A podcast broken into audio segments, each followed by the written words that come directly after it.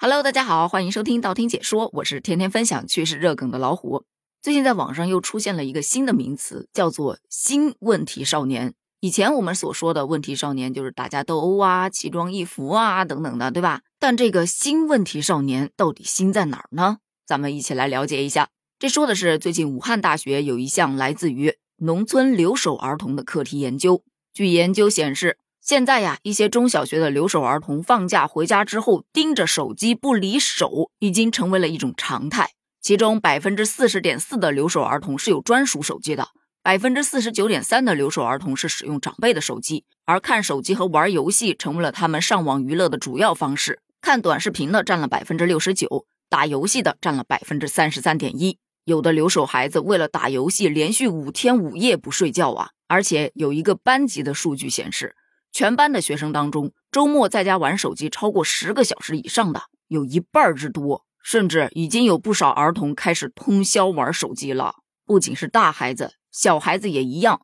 四到五岁的孩子也能熟练的下载和操作手机游戏，并且还能不断的滑动屏幕去观看短视频。就对于他们来说，打开手机这个奇幻世界的门槛非常的低，而且孩子们现在回到家拿上手机，可以大门不出二门不迈，仿佛就掉到手机里去了。在班级上，游戏大神比学习尖子生更受追捧。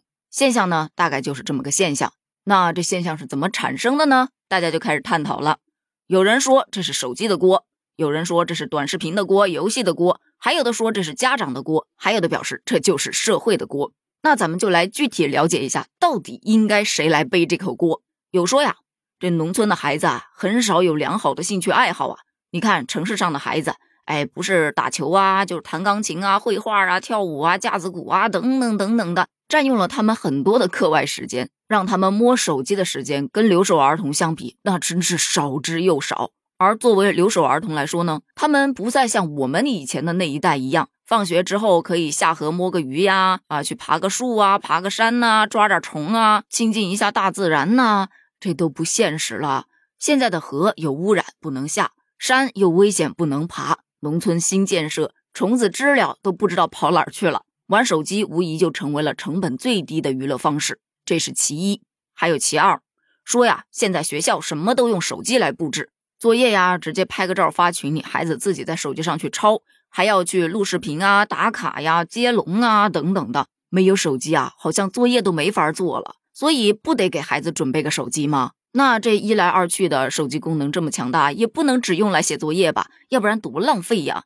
也有人说，这家长不管了吗？你家长自己都不作为，怪谁呀？你想想，大人刷手机都停不下来，你指望一个孩子有自制力，这不是搞笑吗？但是要考虑一下实际情况啊，毕竟现在有很多的留守儿童都是跟祖辈在一起的。而祖辈呢，他们要做农活或者一些其他什么的工作，很难全程去看护孙辈，又不放心让他们出去玩，就只有把手机当做电子保姆去给他们玩，这总比让他们出去乱跑、磕了碰了、打架斗殴啊什么的要安全的多吧。还有一点就是咱们前面说的，大人都控制不了，自己搁那刷，孩子不得眼巴巴的瞅一瞅啊？哎，你这看的挺有意思啊，为什么你能看我不能看呢？既然如此，咱们就一起看吧。看着看着，哎，你看的这个我不喜欢，拿来我自己找我喜欢的，这不就到手上去了吗？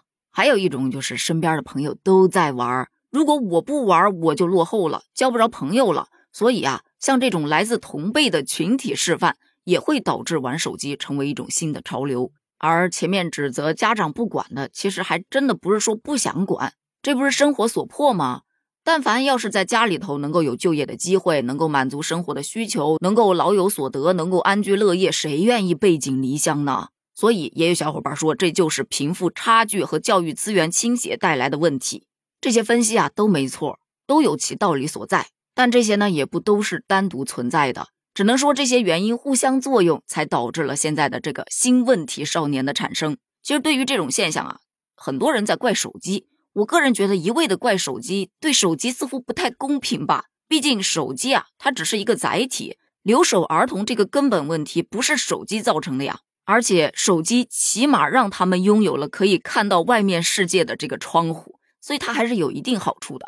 不过各个平台的这样的内容管控也确实是很重要。像一些低俗的呀、擦边球的呀、毫无营养的呀、水文呐，该管控还是得管控一下。像防沉迷呀、青少年模式啊，该完善也得再完善完善。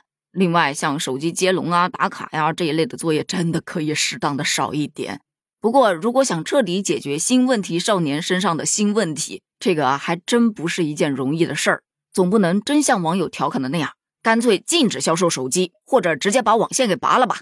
这个也确实过于粗暴了啊！对此，你有什么好的想法吗？欢迎在评论区留言哦，咱们一起探讨一下。评论区见，拜拜。